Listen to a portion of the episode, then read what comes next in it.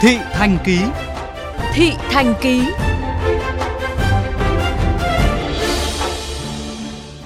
Thưa quý vị, bắt đầu từ ngày 15 tháng 11, hành vi không đeo khẩu trang tại nơi công cộng sẽ bị phạt từ 1 đến 3 triệu đồng.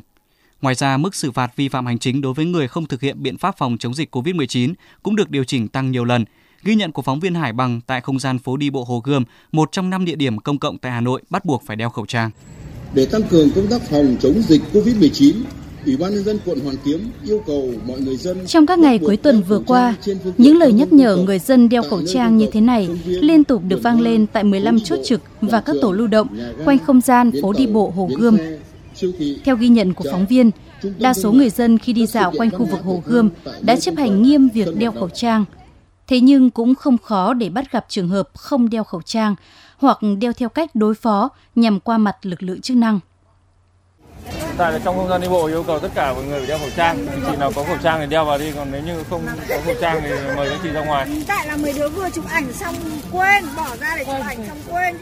Cô vừa mới chụp ảnh cô bỏ khẩu trang ra. Cô phải mang đi liên tục ấy chứ.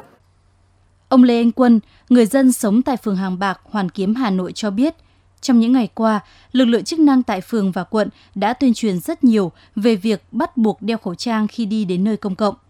Thế nhưng nhiều người dân khi đến phố đi bộ Hồ Gươm và các địa điểm trung tâm phố cổ vẫn bỏ ngoài tai những lời nhắc nhở này.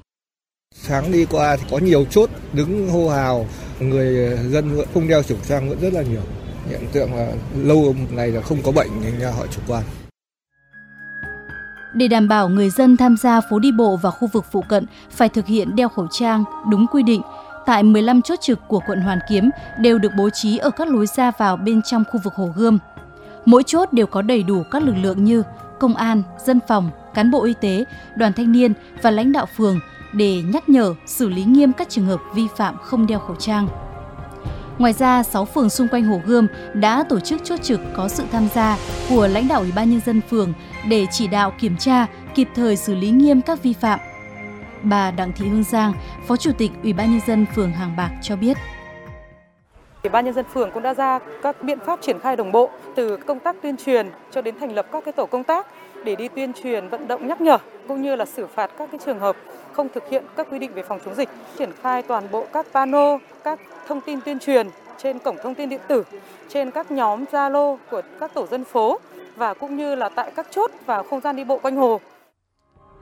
Bà Đinh Thị Hải Yến, Phó Chủ tịch Ủy ban nhân dân phường Lý Thái Tổ, Hoàn Kiếm, Hà Nội cho biết,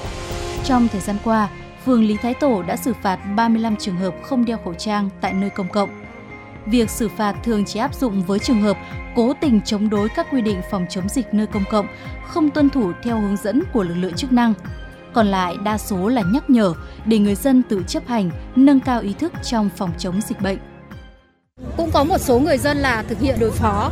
khi mà đi ra khỏi chốt trực thì người dân lại cho khẩu trang xuống và thậm chí là cất đi đối với những cái bạn trẻ và khi mà được các lực lượng nhắc nhở thì các bạn ấy mới lấy từ ờ, túi ra và tiếp tục đeo vào sau khi các lực lượng đã thông tin tuyên truyền rồi mà không chấp hành thì chúng tôi cũng sẽ tiến hành xử lý theo quy định của pháp luật.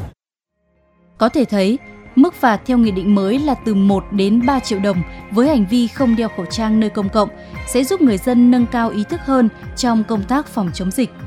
Nghị định mới 117 cũng tăng mức xử phạt của cá nhân nếu không thông báo cho Ủy ban Nhân dân và cơ quan y tế dự phòng trên địa bàn về các trường hợp mắc bệnh dịch theo quy định của pháp luật. Thế nhưng dù áp dụng xử phạt ở mức độ nào đi nữa, thì ý thức tự phòng chống dịch của người dân vẫn là yếu tố tiên quyết để người dân tự bảo vệ sức khỏe cho chính bản thân và cả cộng đồng.